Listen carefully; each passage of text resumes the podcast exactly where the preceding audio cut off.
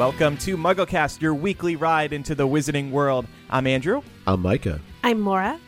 and we're joined by Pat, who hasn't been on for a while. So, welcome back, Pat. Very happy to be back. Are you still playing Hogwarts Mystery? Yes, I am. What level are you in Wizards Unite? Uh, 29. Oh, Wow. I stopped playing Wizards Unite. Gotta Me be honest. too. Yeah, I fell Mm. off of it. Are you still playing, Micah? Actually, for the first time in a while, opened up the app this week, so I'm in the same boat. I haven't haven't played consistently.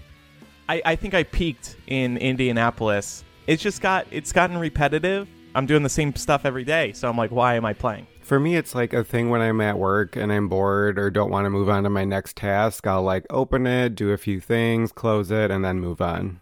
Well, anyway, on today's episode, we're going to be discussing Order of the Phoenix, Chapter 5, The Order of the Phoenix. And we also have a news item to discuss. This one is pretty big. No more Pottermore.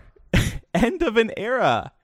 Pottermore has moved all of its content over to wizardingworld.com, and Pottermore is truly gone. If you type in pottermore.com, it just redirects to wizardingworld.com. The Pottermore social media handles now just say Wizarding World. It's gone. It's over. It's kind of sad, actually, because Pottermore opened in beta in 2011 and then officially the next year. But y'all might remember it was a big deal when it opened because mm-hmm. it came right after the final movie was released and just this name, Pottermore. Oh my gosh, we're getting more Potter. It was so exciting and they were rolling out a few chapters at a time and J.K. Rowling was dropping new Harry Potter information on Pottermore and that was back in the day when people actually really wanted more Harry Potter information so it was very exciting. Mm-hmm. How you guys feeling about this? Well, one thing you just made me remember was the name itself. Wasn't that a big deal? They released letters on different websites. They did. They used MuggleNet, the Leaky Cauldron, and you had to put the letters together and figure out what it meant. Yeah, I remember I got in to be a beta tester. I like, and I remember I was in my last year of college and I got an email like while I was in class, but I couldn't like access it while I was in the classroom. So I was like sprinted back to my apartment to start my beta round of it. You left class to log into the Pottermore beta? No, I waited till class was over. But Oh.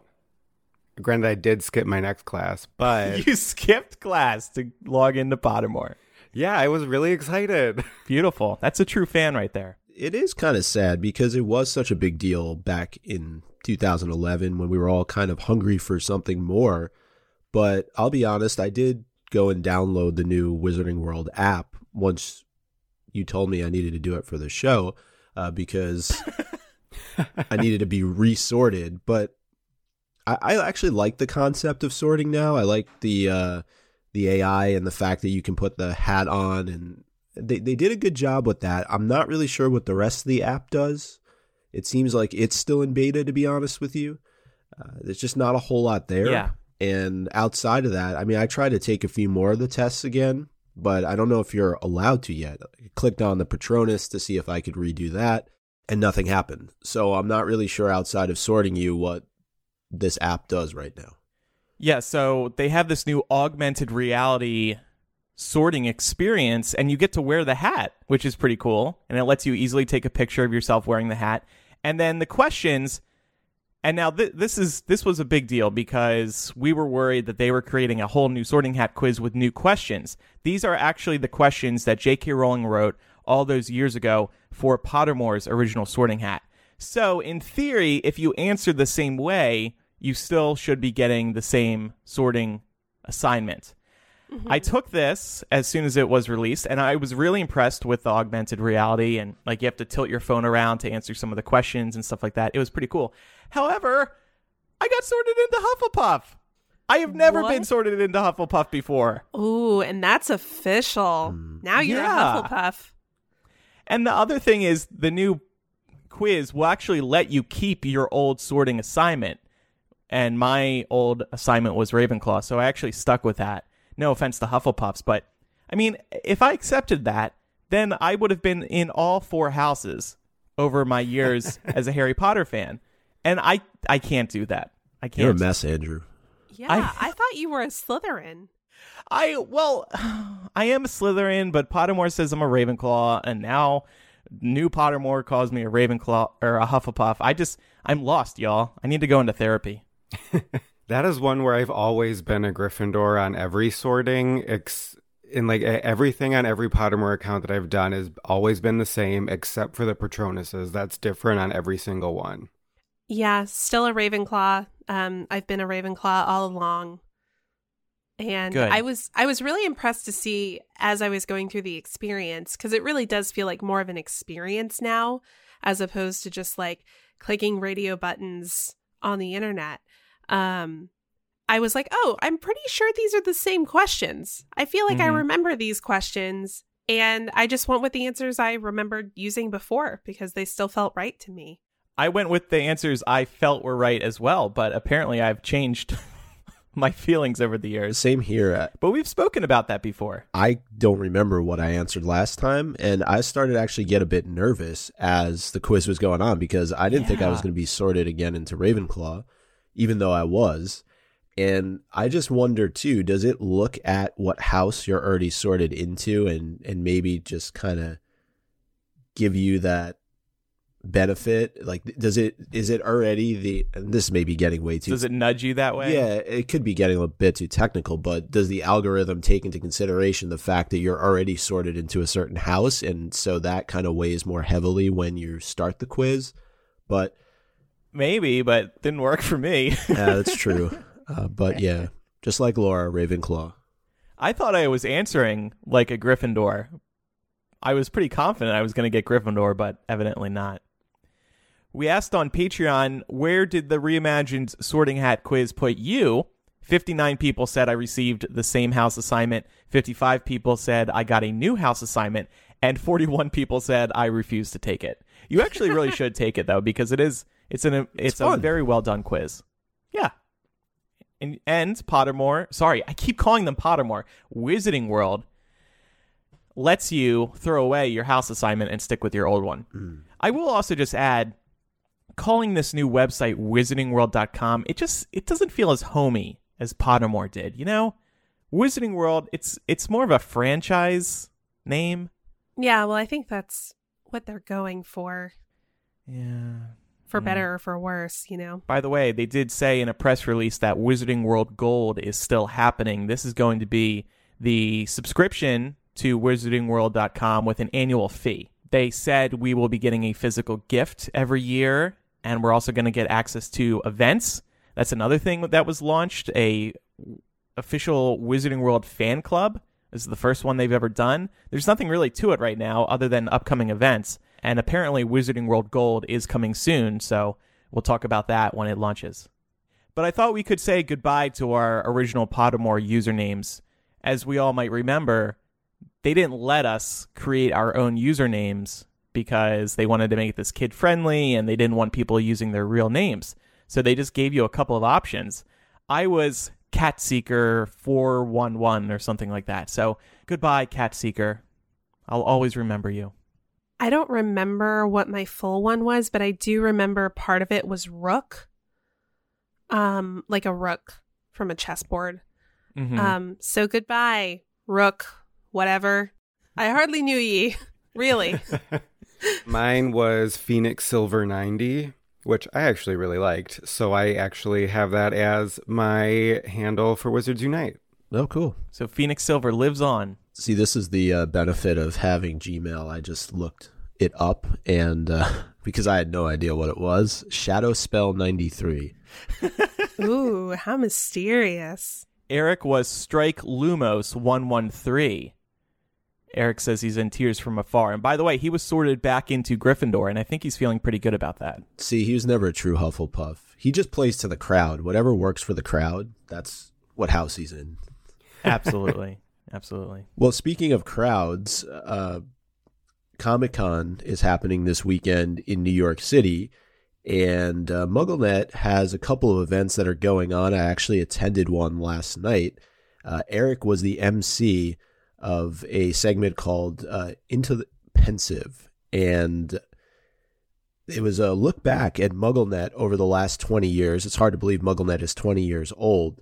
Uh, but they had a, a, really good crowd out there and uh, a bunch of different fun segments that took place throughout the course uh, of the evening. And they actually had Dan Fogler, who plays uh, Jacob in the Fantastic Beasts series, judge in a Erumpent mating contest. I'm oh. sorry, what? Yeah, what exactly happened there? they got seven people from the audience and they were pulled up on stage and they played the scene from the first Fantastic Beast movie when uh, Newt does his little mating dance to get the Erumpent into his briefcase. And basically, throughout that course of the dancing, Dan was eliminating people, and eventually the crowd picked a winner. So um, that's it was, fun. It was interesting. Well, it, yeah. What was what was cool about it at first, though, was that somehow Dan sneaked into the panel without really anybody noticing. He was sitting right in the front row, and you know he just kind of jumps up when Eric's talking about we need somebody from the Fantastic Beast series who can really judge this appropriately, uh, and he ends up oh that's clever screaming I can do it. So uh, it was. Uh, it was definitely a, a cool uh, event that they put on. Want to also just give everybody a quick update on our tote bags. All of our tote bags, including the 200 internationals, have gone out. We were really proud of this project, and everybody seems to be really happy with the bags, those who are receiving them. So thank you to everybody who has supported us this year at patreon.com slash mugglecast. Your support goes towards running this show, and we really appreciate it. And we try to give back to you as well. So we send out a physical gift every year. This year, we actually sent out two things the tote bag and the signed album art since we had new album art to celebrate. And we have Laura. And Laura. Laura signed it. That's what I mean. It makes it more valuable. Oh. no, actually, you put me in the mail and you're just sending me around the country. yeah. How's that trip? it's going pretty well. You're like a politician, always on the move. That's right. The uh, the tote bags though are really cool. I, I got one finally yesterday when Eric showed up here in New York, and uh, I was I was really impressed with uh, with how nice they are. Time now for a word from this week's sponsor. They're a new sponsor, Quip. They are sleek, simple, very effective, and very affordable electric toothbrushes that'll give you a clean, healthy mouth so you can smile as proudly as Gilderoy Lockhart on the cover of Witch Weekly. It's good that Pat is on this week because I'm going to use him as an example for all of you who may be wondering why do I need an electric toothbrush? Until earlier this year, Pat hadn't been to the dentist for close to 10 years. Or what was it? 10 years? Six years. Six years? Uh, felt like 10 years when I looked at that mouth. Oh, anyway, oh, he knew I had an electric toothbrush, and I told him he should do the same, but he said, Oh no, I don't need that. I can do just as good of a job with a manual one. But you actually can't. When Pat did finally go to a dentist earlier this year, he found that out. And his dentist said everyone needs to have an electric toothbrush. They just work better. The fast vibrations are critical to getting a good cleaning. So, that's why you should check out Quip. They are one of the first electric toothbrushes accepted by the American Dental Association. They're backed by over 25,000 dental professionals, and they have thousands of verified five star reviews. So, what do you get? You get sensitive vibrations with a built in timer, and it'll help you guide through gentle brushing for the dentist recommended two minutes with 30 second pulses, ensuring an even clean. And gentle but fast brushing is important. The dentist Pat and I use actually told us not to use those deep, clean brush heads for electric toothbrushes because they're too hard on your teeth. I actually didn't know that until I went to the dentist recently, so I was glad he told me. They also deliver you brush heads every three months, so your brush head never gets too worn down. And Laura, you actually use a Quip toothbrush too, right? Yeah, it just so happens that I was gifted one of these a few months ago, and I saw you guys were talking about it today, so I was like, oh, this is perfect. I had used an electric toothbrush in the past, like one of the big name brand ones, and I always remember feeling like it was just too hard on my gums because mm. the vibrations were so intense. But this is really gentle but effective. Like my mouth always feels really, really clean afterwards. Good habits matter to live a healthier life. We can't make our wands clean our teeth, unfortunately, so let Quip do the job. You need an electric toothbrush. Get one that's affordable, smart, and includes the right features for a healthy smile. Quip starts at just $25 and you'll get your first refill free at getquip.com slash muggle. This is a simple way to support our show and start brushing better, but you have to get to getquip.com slash muggle to get your first refill free. Go right now to getquip.com slash muggle. Another thing that impresses me about these is how affordable they are. Yeah, when you look they at the are. cost of other electric toothbrushes, they can be an initial like 70 to $100 investment depending on which one you're buying and the replacement heads are expensive too. So it's time now for chapter by chapter Order of the Phoenix, Chapter 5 Order of the Phoenix. We'll kick it off with our seven word summary, and Pat, you will start. Okay, well, let's just go with Harry. Asks, Sirius About Voldemort. Voldemort. Just Voldemort. Tss, Voldemort's. Thank you. Cheater. Return. Loudly. okay, sure. I thought you would end it on like today. Yeah, I thought about, about, Voldemort's return today. I did. I wanted to change it to Voldemort's evil, and then you could have said plan or something like that. Return plan could have worked too. Voldemort's return plan, yeah. So last we left Harry, he was uh, dealing with Sirius's mother screaming at the top of her lungs. But uh, the chapter opens up, and Harry learns from Sirius that, in fact, they are in his old home, and that as the last living black, he's the rightful owner of number 12 Grimmauld Place, and he's given his home as headquarters for the Order of the Phoenix. And I thought we could just start out by talking is this a miscalculation on the part of Dumbledore to accept Sirius's offer for headquarters of the order? We've talked in the past about how there's threats externally, but being in a place like this, I think there are a lot of threats that are within Grimmauld Place that aren't considered by Dumbledore. They obviously play out later on in the course of the book, but just from what we've seen of Grimmauld Place so far, does this seem like the best place for the Order?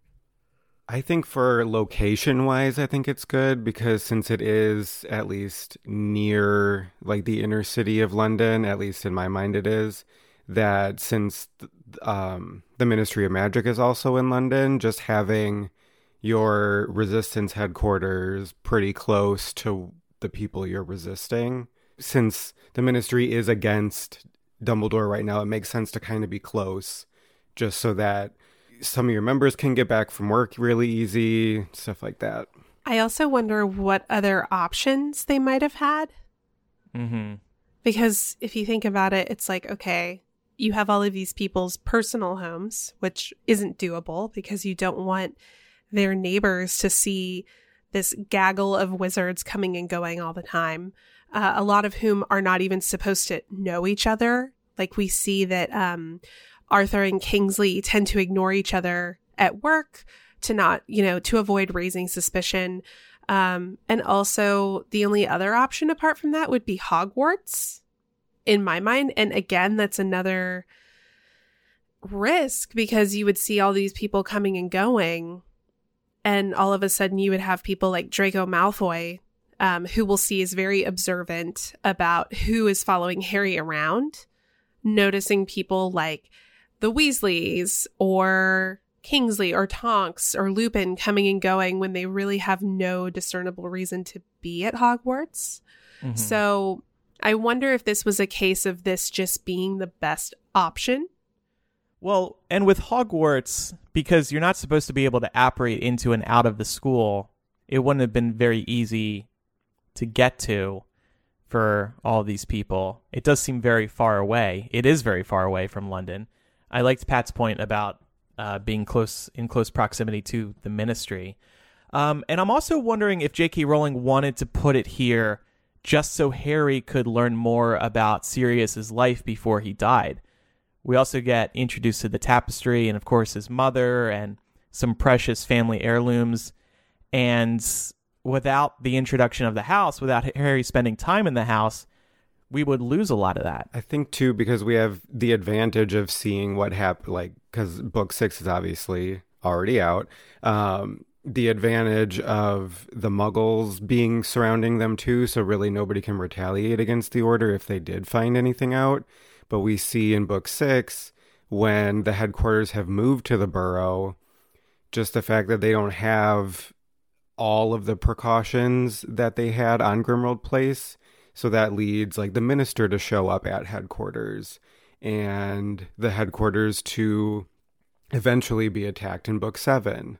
So I think there is more of an advantage right now to have it in the middle of London, surrounded by muggles and everything. Hiding in plain sight, so to speak. Mhm. Yeah.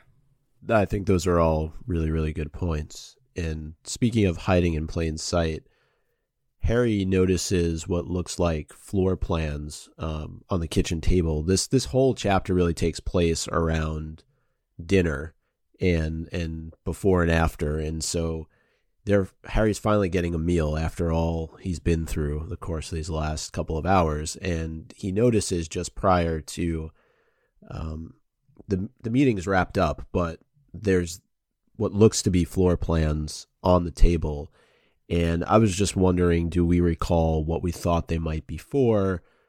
You know, it's a little sloppy on the part of the order to just kind of leave them hanging out there. It's another instance where Harry is not really getting any information. It's a, it's a tease more than anything else, right? It's such a blink and you'll miss it line that I don't think I put any thought into it when I was reading. I mean, they're having meetings. That's what you do. You have some plans out. You have some paperwork out. It's no big deal. hmm I did want to point out that Bill vanishes all of these papers using Evanesco, and isn't that the same spell that they use in Hogwarts before plumbing was a thing? to remove their poop? Uh well, Oh, I I guess it's appropriate right. you bring that up today since we also said goodbye to Pottermore. So, did these plans go to the same place that all the poop goes, or do you have control when you vanish? It's a great question. That's a good question, actually. Did Pottermore answer that? Pottermore, come back. We need to know the answer. I'm going to say when you cast that spell, you have to think inside your head where they need to go to. So That's legit. when you're getting rid of your human waste, you're thinking in your head, I want to send this very far away. When you're Bill hiding the floor plans, you just say, I want to hide this in my room or in my pocket. We also get a more formal introduction to Mundungus, and we'll talk about him in a little bit and just his value to the order. But again, towards the beginning of this chapter, Harry and Sirius strike up a conversation, and they're really comparing summers with each other. And we, we learn that Sirius has been cooped up at Grimmauld Place on Dumbledore's orders, much like Harry has been at Privet Drive on Dumbledore's orders. And to me, this kind of felt like a conversation that Sirius and James might have, and they're both blaming Dumbledore for their current situation. The quote from uh, the book is that there was something about the slightly flattened tone of voice in which Sirius uttered Dumbledore's name that told Harry that Sirius was not very happy with the headmaster either. Harry felt a sudden upsurge of affection for his godfather. From an adult vantage point, I found myself being really annoyed with Sirius here because he's literally trying to one up Harry on how miserable both their summers were. It was like they were in the middle of the misery Olympics, like who's had a worse summer. And I was like, you are a, a- an adult. Yeah. You are a grown ass person comparing your misery with the misery of a 15 year old who just so happens to be the chosen one and whose parents were murdered by Voldemort. Like, calm down. Well, is that reflective of Sirius's character in general? Is he just generally an immature person? I would say so. Yeah. I also thought, um, and and really, I think of both Harry and Sirius when I think of this, but I think that they're both prime examples of what happens um, if you let something that's called the ladder of inference go unchecked. Is this a theory that y'all are familiar with? No. Um, so it's actually really interesting. So the ladder of inference describes the thinking process that we go through, usually without realizing it, to get from a fact to a decision or action. Um, and the and the stages of the ladder can be seen as rungs Right. Um, and we actually have a link to this that we can maybe put in the show notes if people find it interesting. But oftentimes, what happens is we have our small pool of data and facts that represents reality, but we don't have all the context or all the information. So we end up climbing our ladder, if you will, and making decisions and taking action based on a really limited pool of data. And that can oftentimes get us into trouble as we see often happens to Harry and ultimately what happens to Sirius in this book. So it's just like a mental health point of view thing, especially since Yeah. we've previously gotten feedback from the listeners about how one of the major themes that's playing here is Harry's mental health and how it's impacted by being shut off from the wizarding world, by being stuck with the Dursleys who are emotionally and sometimes physically abusive towards him. Yeah. Yeah, it's a really interesting point. And I don't think Sirius really has had the opportunity to grow up. He hasn't had the opportunity to mature because he was locked up in Azkaban for 13 years and now Mhm. he's just had the opportunity to get out, but he's very much been a prisoner despite the fact that he's not in jail. If we think about Right. everything that he's been through since a prisoner of Azkaban. Yeah, he spent a year just living with Buckbeak. Like you can't talk to Buck. Oh, I mean you can, but it's not going to talk back. And he's thrown very much into a torturous situation. He's in his old home, which we can tell is not a fun place for him to be. Uh, He talked even with Harry in Prisoner of Azkaban about how, or, or maybe it's later on in this book, I'm confusing it, but how he would always go to the Potters, and that was kind of his refuge. Uh, and not only that, he's forced to come face to face with the person he probably detests the most outside of his mother, and that's Snape. And Snape coming in and out of his home and basically throwing it in his face every time they're sitting down and having a conversation that Sirius really is unable to do much outside of provide this this safe house for them. I can see why Sirius is very frustrated because he wants to be in Snape's position. He wants to be going out. But Dumbledore is insisting that he doesn't do that. I'm also this conversation is making me think that I don't think I would like Sirius. Harry likes him a lot because he's the closest family, but he just seems Sirius just seems like an annoying uncle, and we'll talk in a few minutes about how Sirius pushes Harry into asking about Voldemort, and it seems really uncalled for.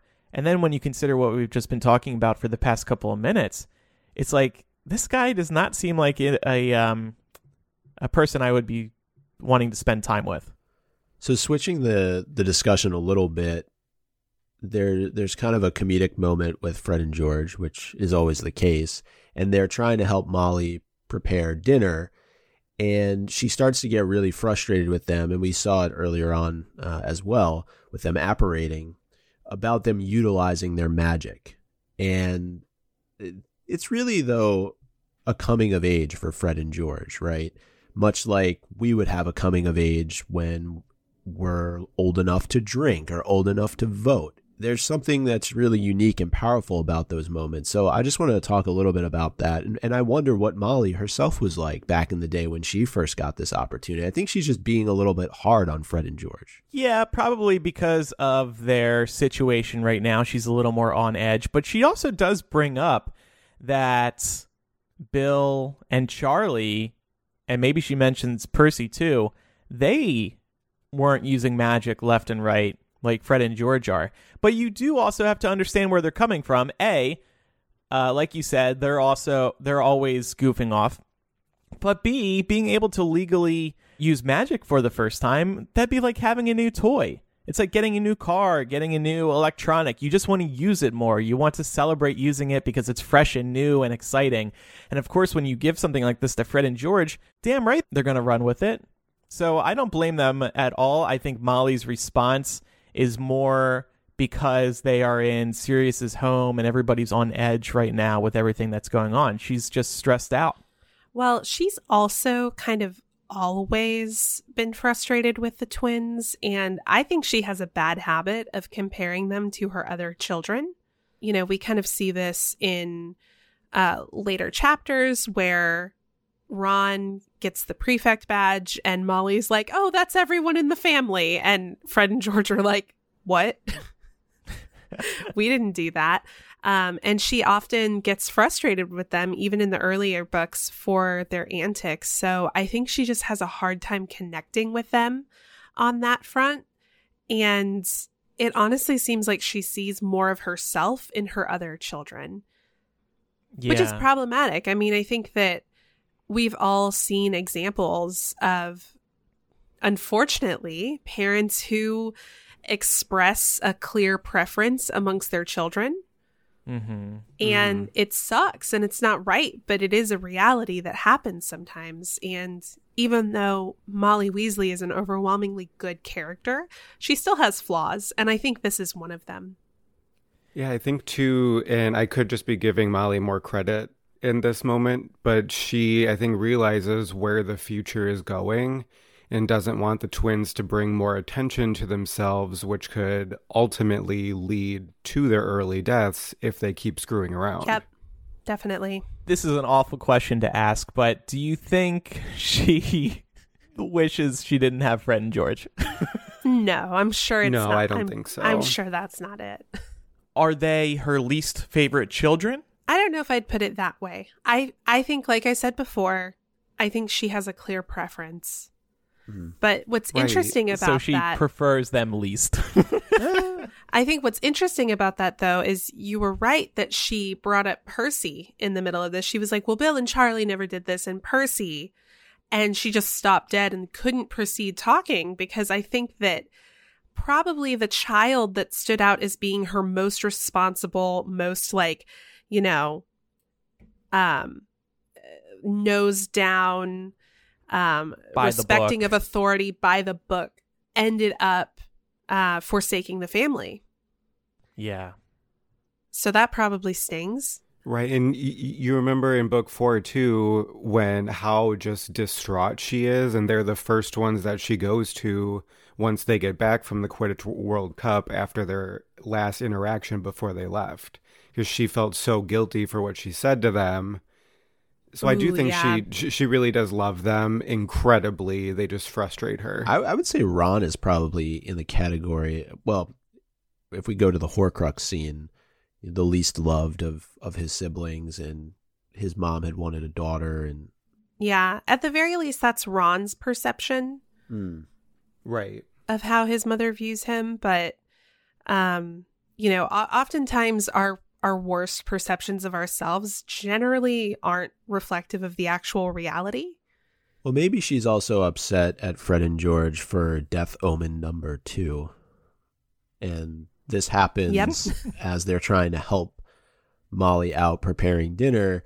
And the quote from the book is The bread knife slipped off the board and landed point down and quivering ominously exactly where Sirius's right hand had been seconds before. Dun dun dun. The Grim Reaper is coming for you, Sirius. Something that I wanted to point out as we're getting into dinner is the difference that the movie liked to bring out rather than following the books. Um, when Tonks is putting on her little like no show, changing her appearance for Ginny and Hermione, in the books, it describes the noses as still like being human noses, but either being pig like or beak like, where it's hooked like Sirius's, or not Sirius's, Snape's, which it does mention. But then in the movie, they did physically give her like a duck bill and give her a pig nose and everything, where I think that leads to them just making it more comedic for the viewers who aren't necessarily book fans. Because a metamorphomagus, or however you pronounce it, can only do human form. It can't do anything with animal forms. Yeah, I can definitely see this being a place where they thought, in order to translate this moment to the screen, um, yeah. the transition has to be more stark. Whereas, Yeah. like, if you did her doing different kinds of human noses, it wouldn't be as eye catching of a visual. So I can see why they did it, but it's not canon. right. Which also leads to one of my biggest pet peeves of the Hogwarts mystery game is they have Tonks turn into Professor Binns and like float around where she also can't turn into a ghost. So that's not a thing. Come Why on, are you putting that in a game? I think it, they also, in the case of the movie, they just needed a lighter moment, and that's why they made it a more aggressive transformation. Speaking of Tonks, though, I, I read this somewhere when I was working on the chapter discussion. Do you think the hand is sort of overplayed with Tonks here? Because she offers to help Molly out with dinner, and yet she has a couple more incidents on her way to doing that. And somebody made the point if she offered to help out with dinner, one would think that she's more than capable of doing that. And so it just seems that her ability to knock things over or be clumsy is is just overdone in in in, terms of just her character. And so I found that interesting. Well, I also find it interesting that um, she's so quick to use magic to help Harry pack. But then when they arrive at Grimmauld Place, it describes her and Remus as like jointly carrying his trunk Mm. th- down the hallway. And now she like wants to help make dinner dinner manually. And I'm like, where's the magic? Yeah. You can actually do it here. Maybe Yeah. she just felt more comfortable with an underage wizard, like not like being clumsy, but now that she is with these people that she looks up to, she doesn't want to screw up, but it just still ends up Mm. happening. Maybe she wanted to just get in a little physical activity. Got to get those squats in. At the uh, other end of the dinner table from Tonks and, and her faces is a discussion about goblins. And the reason why I wanted to bring this up is there's starting to be talk of who's on what side. And knowing that Voldemort is now back, there's going to be recruitment done on his part. And so Bill and, and Remus and I think a few others are talking about the goblins and it right now it's unclear whose side they're on, but it is clear that the order is making a pitch for them and that something that's super important to them is their freedom. Yeah, I thought it was this was actually a really poignant real world example that we can draw on. The idea that um, a group that has been persecuted and denied their rights for so long will tend to be sympathetic, perhaps, to the offer of a group that is, you know, at least saying they're going to provide some form of salvation or equality for them. And Bill really brings up the point like, we've been denying them these rights for centuries. So some of them are feeling a bit anti wizard at the moment. And that makes them really susceptible to, you know, whatever positive offers that Voldemort might make to them.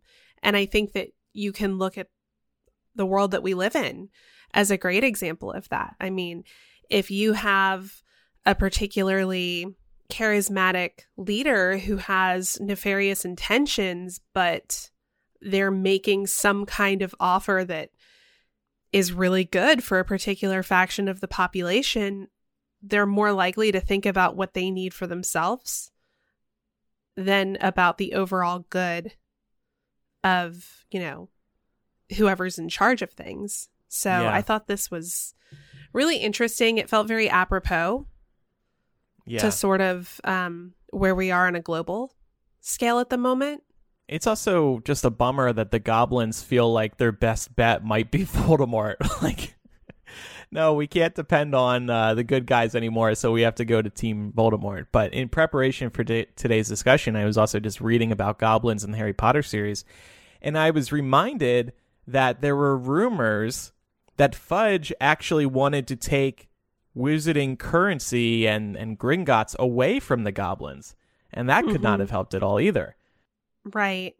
I guess this period was a big moment for wizards to reflect on how they've been treating different species over the years because now they really need these guys, goblins and other types of creatures, and they might not be there for them. Well, and that's the thing. Who's um who's a good guy and a bad guy is totally dependent on your social vantage point. So to the goblins who've been denied their rights and their freedoms for centuries by wizards, Yeah. They probably aren't looking at this as, oh, these are the good guys, these are the bad guys. To them, everybody's a bad guy because they've been denying them freedom Mm-hmm. for so long and they really try to restrict their abilities um you know to be themselves in Yeah. this world where they are naturally occurring and they clearly have a place so to them it's probably less about good versus evil and more about what can we do to secure our freedoms Yeah. Right. And the chapter also kind of goes into being like the goblins could just flip a coin and go either way because I, I think it was Bill that mentioned that they haven't forgotten that Voldemort also killed an entire family of goblins at one point during his last uh, attempt to gain Mhm. power. And I think if the goblins did end up siding with Voldemort in the second Wizarding War, Voldemort would have killed them later. He would have only brought them in because he needed them and acted like he cared about them. And then after the war, Mhm. if he won, they would have been treated like crap. Yep. It really is a lose-lose for them because they have two they have these two options. One option is to go with the guy who might be promising them um, you know, big ideas of freedom and salvation and all these other things, but who will ultimately probably slaughter them at one point. Yeah. Or they can choose the more quote unquote moderate option of people who aren't going to kill them, but are also going to force them to continue to live as second class citizens. Mm-hmm. Yeah. Either way, it's still wizards. Yep. Well, we mentioned Mundungus earlier on in the chapter. We get the sense that Molly really doesn't approve of him. And honestly, I wanted to ask the question do we? It's stated that he knows all of the crooks because he is one. Dumbledore saved his ass one time, so he owes him. And I'm curious does Dumbledore just pick order members like he does Hogwarts professors? This is a really embarrassing chapter for Mundungus because it's noted that he was sleeping through the most recent meeting. This guy is useless. And then a couple of pages later, he's openly considering stealing some of Sirius's possessions. You know, every team has a couple of people who suck, but you keep them around because they know how to code things or they uh, they write really good show notes for MuggleCast. Or even if they generally suck, sometimes there's that one thing that you need them for, so you can't get rid of them. But it's almost like Micah writes the MuggleCast show notes in case anyone was wondering. people may have figured that out. But but with Mundungus, it's almost like Dumbledore is is putting a kid in a candy shop with Grimmauld Place. To your point, Yeah, and that's to me a miscalculation on it. I mean, maybe that's part of what Dumbledore is thinking. Hey, if I put Mundungus in this place where he's likely to be able to still do the things that he does, then I can still keep an eye on him and, and maybe he gets us some decent information. But he just seems like too much of a liability, in my opinion. And we'll we'll talk more about the order in in a little bit because it's mentioned later on that they're they're really ineffective at their jobs right now. They they they really can't spread the word that Voldemort has returned, and they can't do too much. And I just think having somebody like this is is more of a liability than it is a a benefit at this point. Yeah, I think if there were more people in the order right now, Mundungus would have less responsibility. Like, if there were 10 more people in it, he would have never been assigned to Trail Harry. But they're kind of scraping the bottom of the barrel until they get more members, which I think is why he has more responsibility at this moment in time. So now it's time for the battle for Harry. And in one corner we have Sirius Black, in the other corner we have Molly Weasley. And this all kinds of starts when Sirius encourages Harry to ask about Voldemort. And I just think Sirius at this point wants to stir shit up. Like he wants to get things going at this, uh, uh, you know, it, it- and part of it I think is his immaturity. I part of it is I think what we were talking about earlier with him just being reckless at this stage. And I almost think he's looking for Harry to act out on his behalf, given his state of mind and being locked up in Grimmauld Place all summer. He just wants to throw everything out there and he doesn't really care. And I wanted to get your thoughts on that. Yeah, I think he's really bored inside his home and he's looking for a fight. He wants to prod other people to bring them down to his level. I've just found this very uncalled for and very out of left field. And it's another reason I don't like Sirius. I also think that he's living vicariously through Harry. Um, we can see earlier on in the chapter that the two of them are really connecting on this idea of feeling isolated. So this is Sirius's way of being like, look, see, I'm not the only one. And Harry has more reason than any of the rest of us to want to know what's going on. So he has a right to know. So, uh, you know, I think there is some good intention here in that he's Harry's godfather and he knows that Harry is feeling so cut off from this world and he's trying to make sure that Harry feels connected to it. But at the same time, I think he's also trying to make a point about his own situation. And as we can see, this all just kind of blows up. Right. And I also think it's a shot at Dumbledore, just given his frustration level with him right now. And Dumbledore makes it clear that Harry doesn't need to know more than he needs to know. And given that Dumbledore isn't there, it's really up to these adults to figure out how much Harry really needs to know in this situation. And Molly thinks that Sirius is treating Harry too much like James.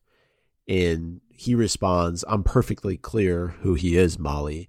And I thought that's ironic given the scene at the very end of the book where he calls him oh, James. God, that hurt my heart. Molly was right. Yeah, and there is a lot of back and forth that takes place between Molly and Sirius. And Molly says that Harry is as good as one of her own children. Harry appreciates the concern, but is really tired of her coddling and Andrew, I think you raised a good point here about Harry not really having any parental figures. So are these two kind of the stand ins at this point? Well, yeah, I wanted to ask everybody who are Harry's parents right now? Sirius, definitely. Lupin? Would we Do call we Molly really a think parent? Sirius is acting in a parental role? Sirius, I think he's a good I, I think it's good that he's in Harry's life so that Harry has some kind of connection to the foundation of who he is and who his parents were. But I don't think Sirius acts like a parent. Sirius acts like a sibling. Yeah, I was gonna say like the rogue more uncle. than anything else. Yeah, I really think that Molly, you know, for better or for worse, sometimes she's overprotective, and that, you know, historically, we'll talk about this in connecting the threads. We've seen that that doesn't always work out the best, but she really does have the best intentions at heart for Harry. And if you go all the way back to book two, when Harry first stays at the Burrow, she very much includes him as one of her own. He always gets the hand knitted sweater at Christmas. She's always thinking of him amongst her own children. There's always a spot at the table for him with the Weasleys. And that's largely because of Molly, you know. So I think that she definitely does serve as a stand in parental figure for him. And I think, uh, who said Lupin a moment I ago? I think Lupin is probably closer to a father figure, like a true father figure. Yeah. So who does Harry consider his parents, though? Because I think Sirius is number one. And I don't think he really sees Molly as a parent. I hate to say that because Molly probably deserves it, but I think the person who would come in second after Sirius is Lupin. They always have these really good conversations, these really nice heart to hearts, and Harry respects Molly, but I think he respects Lupin and Sirius most. He would he would follow them off a bridge. I don't think he would do the same for Molly. Right. And I think a lot of that is um a lot of confirmation bias on Harry's part, right? Like these two people were the Marauders. They made the Marauders map. They were friends with his parents. They knew his parents. So I think there's a deal of personal bias that goes into that. So I'd agree with you, Andrew. I think that for, well, I think it's usually for worse. Harry does view Sirius as more of a parental figure than he probably is. Sirius in this case kind of reminds me of the parent that tries to be too cool. You know, like I feel like we all had at least one friend who had that that parent who was like the cool mom and like always into what the kids were into and never really disciplined anybody, never set any structure or any boundaries or anything. So their kids kind of ran wild as a result. Sirius reminds me a lot of that. I don't think it's entirely his fault because, as we've mentioned earlier, um, he graduated Hogwarts. I think maybe a couple years went by because Lily and James had Harry pretty young.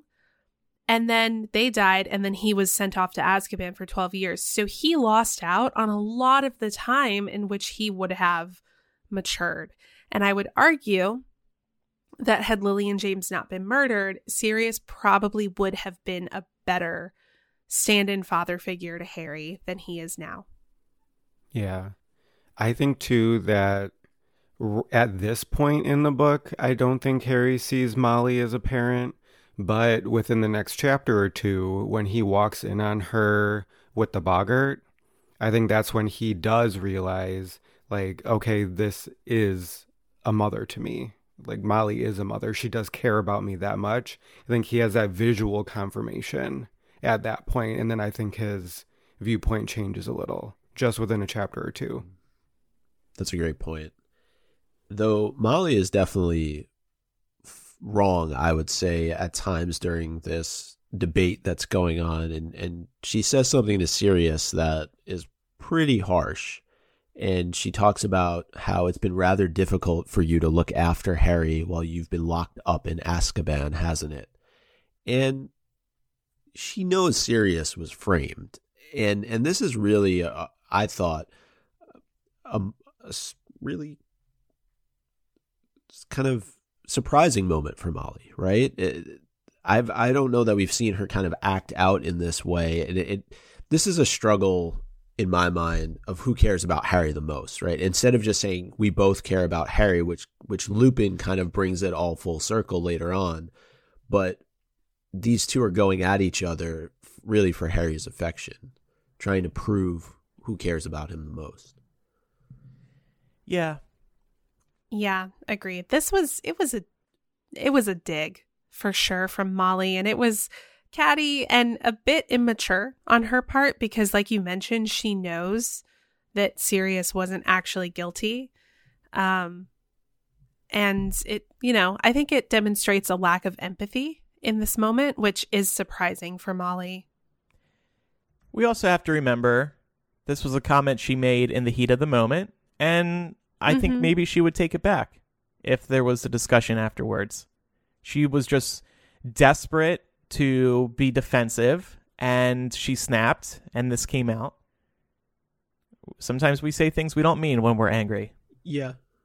Uh, and and I just think for her it's as you said it's it's heat of the moment and she really doesn't want Harry to listen to anything that he's about to hear. And if she can do everything in her yeah. power to make that happen, she's going to do it. And if that means saying what she says, then she has no problem saying it here. Yeah. We touched everything's about to be laid bare. Right. So she's taking one last stab before she loses all control. Exactly. I feel bad for her.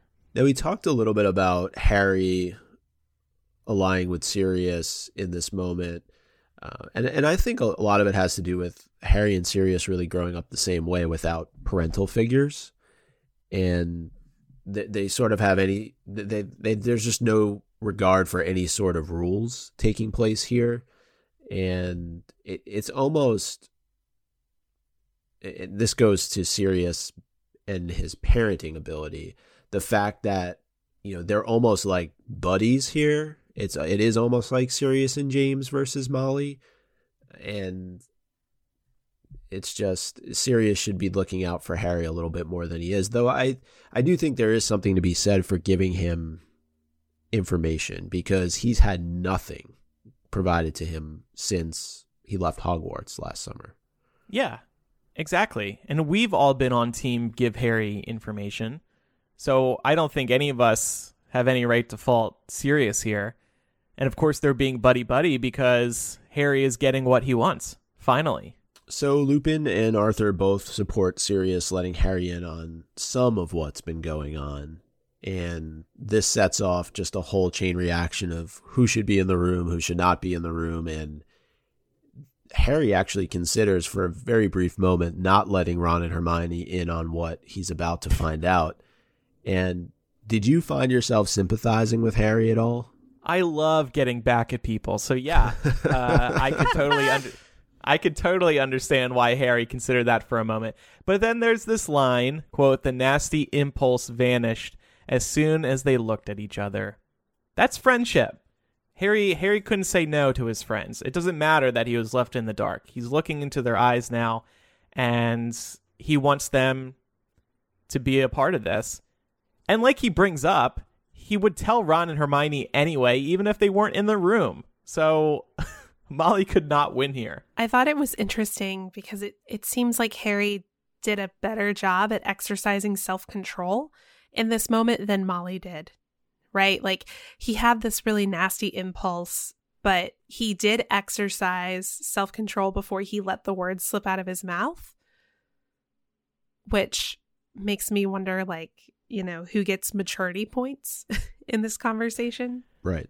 Molly also had more reason, I think, to feel enraged, though, because she felt very strongly about none of these children having access to this information. Mm-hmm. So I, I don't think Harry's back was up against the wall as much as Molly's was. So Well, poor Ginny, because she's the lone person that gets. I mean, at that point, why not just let her stay in the room? she would probably find out too. Harry would tell her, or Ron would tell her. Mm-hmm.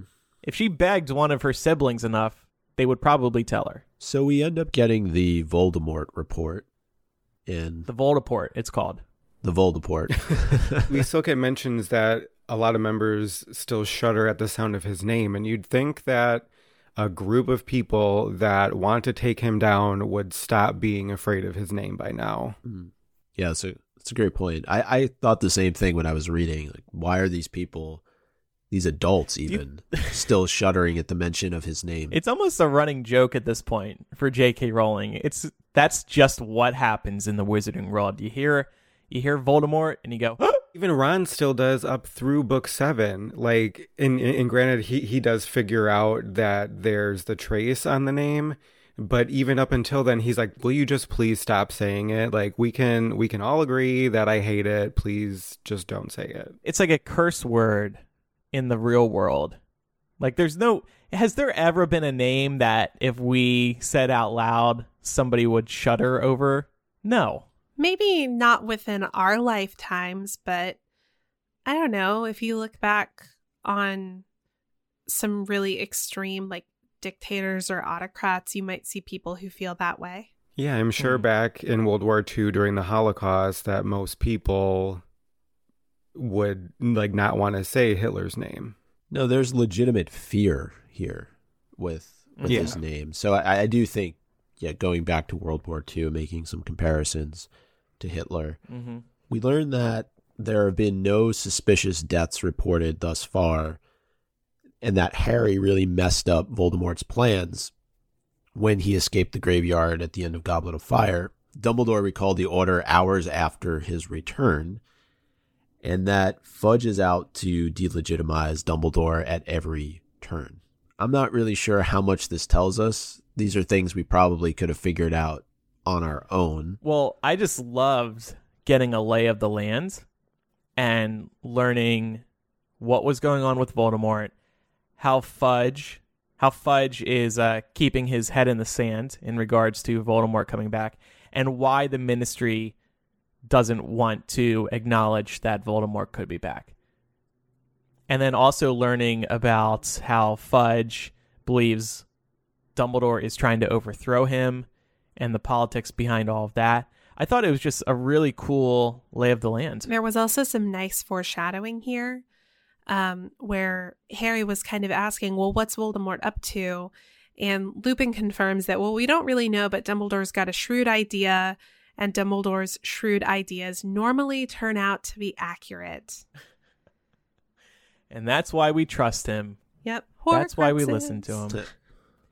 When he says Harry can't know much, just go with it. Yeah, and, and specifically, we see Dumbledore being voted out of the chairmanship of the International Confederation of Wizards. He's demoted from uh, the chief warlock of the Wizengamot, and he may or may not have his order of Merlin First Class taken away. Do you think Harry starts feeling bad for Dumbledore, seeing all these titles and positions stripped? Because then Harry might at least be thinking, well, Dumbledore is sacrificing a lot here for me, in part. Possibly. So maybe I should start to uh, be less angry at him for what he's doing because he's making a bunch of sacrifices. Yeah. Yeah, I think maybe he realizes, like, hey, Dumbledore's not really a title queen. He just wants to make the world a better place.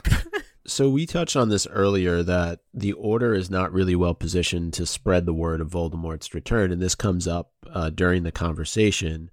Sirius is a wanted criminal. Lupin is a werewolf. Arthur and Tonks could lose their jobs at the Ministry.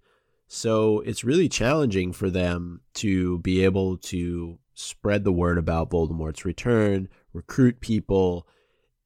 It's not as easy as one would think, and certainly not with the Ministry being an enemy as opposed to an ally. Yeah, I was curious. Did anyone have any ideas for how they could have tried to spread the message? Or do you think it's best just for them to wait it out? Like, you couldn't really have the trio do it because who would believe the kids? And then, of course, the ministry and the prophet would start putting together this smear campaign like they have with Harry, but it would probably reach a whole other level if they were going out on the streets and being like, Voldemort's back, everybody panic. Is there anybody who could have spread the word successfully? I think the order is in the position where they have to wait to strike until the iron's hot, until something that is easily understandable to the public happens. Um, because the unfortunate part of Voldemort's return is that Harry was the only one who lived to see it, right? And I mean the Death Eaters, of course, but they're not going to admit to that. But, you know, Cedric Diggory died, so he can't confirm it. And all anybody knows is that Harry returned from the maze and the Triwizard tournament with a dead Cedric Diggory. So that's all anybody's seeing from the outside. There needs to be some kind of event very similar to what happens at the end of this book that has multiple witnesses that will convince the public and sway public opinion. And really, until that happens, I don't think the order can be effectively spreading the word. Hmm. Isn't it pretty sick that the public wouldn't believe Harry? Like, he's a kid. Why would he want to make that up? Y'all suck. But that's the problem of whatever what all happened in book four with Rita. Like she did give the public a reason not to believe Harry in a lot of instances. Um, and then I think a lot of the public would think that Harry's just crying wolf at this point um, for more attention because she did a pretty good job of making people believe that all he wants is attention. Yeah, but when you have a dead fellow student in your arms, if somebody sees that, they should start to believe you. Otherwise, put Harry on trial for Right. murdering Cedric. True. Why not just give Harry some uh, Veritaserum and have him spill his guts Yeah. about what happened in the graveyard? He should have volunteered to do that, like people volunteer to take lie detector tests. All right. So the the chapter wraps up with the mention of a weapon, something that Voldemort didn't have at his disposal last time. And it's very vague and Molly cuts off the conversation there. But was this misleading to us as readers? Is the prophecy truly a weapon? How should they have described it in this moment, though? Like, what they're trying to avoid telling Harry something, so why not just call it a weapon? Right. And I do think that if you do think about it, it could be considered a weapon with that phrase of knowledge is power. Mm-hmm. Um, the last time, back when Harry was a baby, Voldemort didn't have the full prophecy known to him. Mm-hmm. So the fact that he wants to know everything that was said is more knowledge for him to be able to defeat Harry next time. True. So that would change up everything. So I do think, in a way, thinking about it in that kind of context, then it is a weapon. Yeah, I agree with that. I also wonder how clued in they are on all of Dumbledore's interpretations because Harry's a bit of a weapon, right? Like Yeah. nobody really knows this at this point, but Harry is a weapon. So it could also be in reference to that. Maybe they just don't know that that's what it means. Interesting. And I wonder if it's something too like does like it, going off of what Laura said, do you think maybe some of the order thinks that he's trying to come up with a spell that is stronger than the killing curse maybe or where it could be multiple at once or something like that? Yeah, it could just be that all they know is that Voldemort is after something in the Department of Mysteries. They may not know exactly what at this point. Right. The prophecy has to be one of the guesses, though. Do you think it's widely known that people, like the wizarding community, knows that there is a Hall of Prophecies, or do only the people that have a prophecy in there for them know about it? Mm. Since it is the Department of Mysteries. Well, if they're sworn to secrecy, I guess it wouldn't get out. But if you would think that type of information would spread because there's a lot of prophecies in there.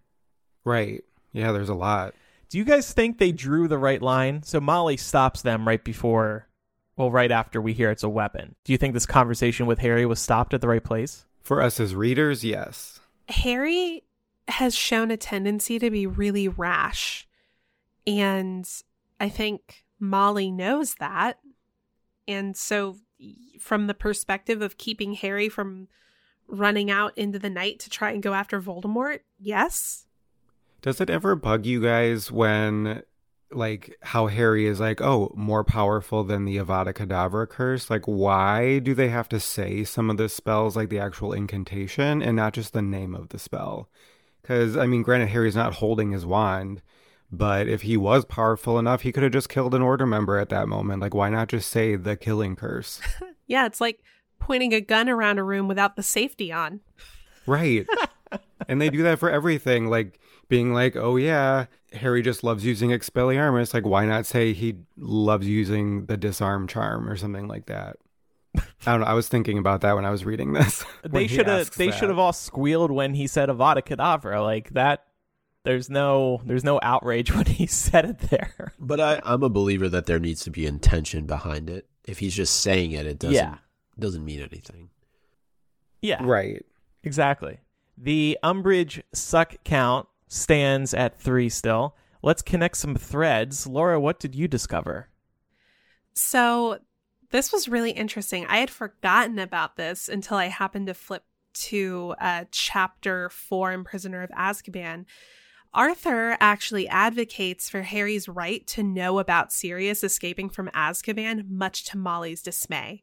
So A- Harry overhears them having an argument about this, and Arthur saying, No, Harry has a right to know, and Molly saying, No, he can't know, it'll just terrify him.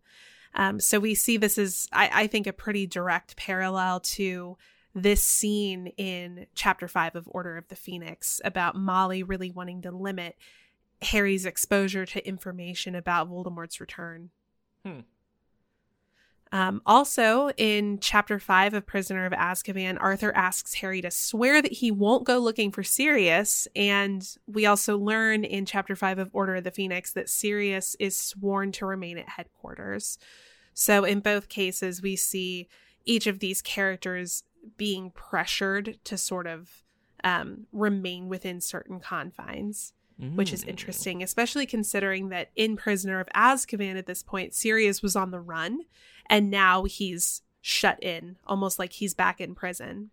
Yeah. Um, we also learn in Prisoner of Azkaban chapter four, Arthur tells Molly that Fudge is interfering in Daily Prophet reporting about Sirius's escape from Azkaban. Um, he doesn't want the prophet to be reporting how lost the ministry is at this point and how they're really nowhere close to catching Sirius. And he's doing the same thing here about Voldemort's return. And we learn more about that in chapter five of Order of the Phoenix.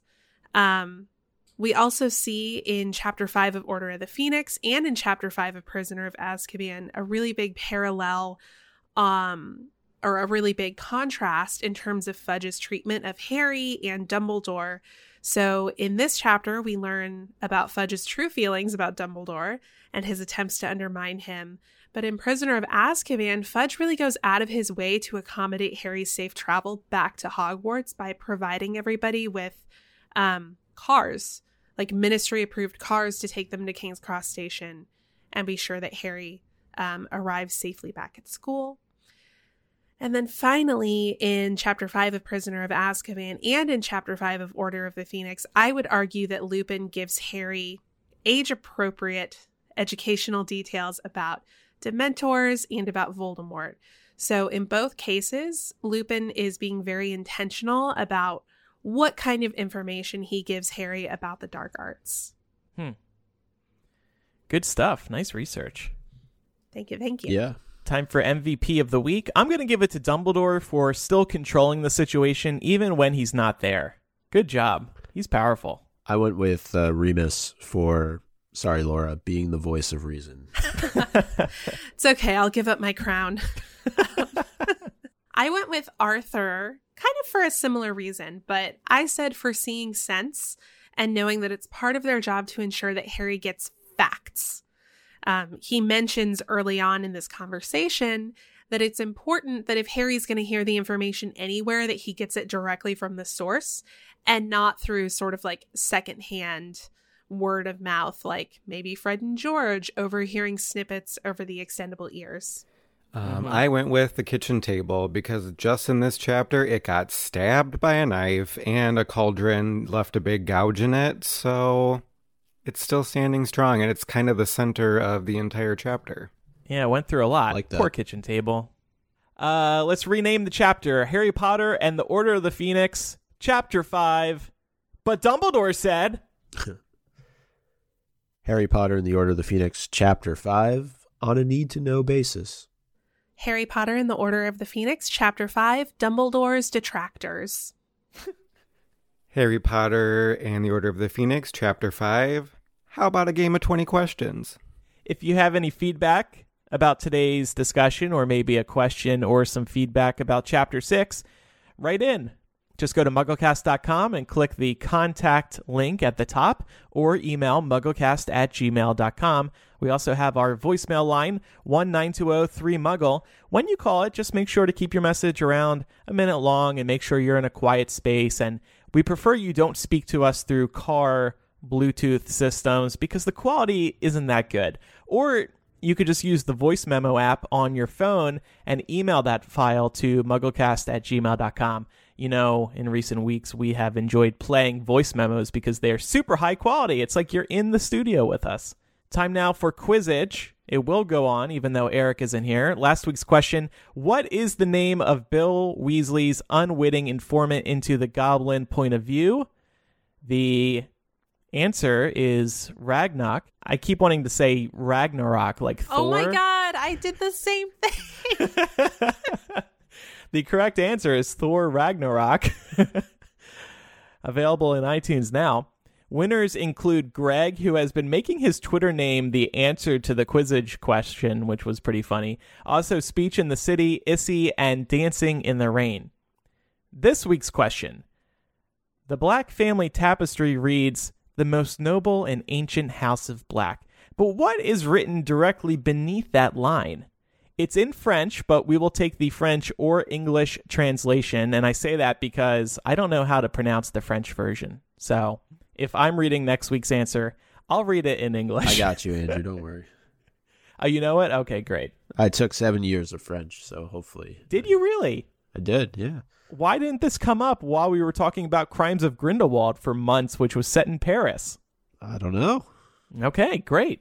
Micah's so full of secrets. What other secrets are you hiding? What other languages do you know? Next week, could you speak in French the whole episode? I could try. I don't know how successful I would be. What if Eric came back and you just were speaking French 100% of the time there you go. and we don't tell him what happened? Yeah, no, we could try that. Well, we are just about a week away, less than a week away, uh, from LeakyCon Boston. Eric and I will be there October 11th through the 13th at the Seaport Hotel and World Trade Center. and uh, got a bunch of things going on Friday, Saturday, and Sunday. On Friday, we will be doing a panel called Podcasting with Potter. It is a look back over the years of podcasting in the Harry Potter world. On Saturday, we're going to be doing a bit of a challenge with the folks over at Pottercast called Name That Character. And then on Sunday, we will be doing Mugglecast Live with Chris Rankin, who played Percy Weasley in the Potter films. All of these uh, panels are going to be taking place on the main stage at LeakyCon. Check the schedule for times just because all of that is always subject to change. But we'll put the times in the show notes as they stand right now. And then one other thing to mention, uh, we will be doing a MuggleCast meetup for listeners who are at LeakyCon or just live in the Boston area. It'll be taking place on Saturday, October 12th at Hopsters Brewing Company, which is just a short walk from the hotel. From about 5 to 7 p.m., we know there's a lot going on Saturday evening that the con goers are going to want to get to, including the ball. That's always a big thing for uh, folks attending the con. So we're doing it right after the name that character session and just before the ball. So we're looking forward to meeting everybody in Boston that's going to be there.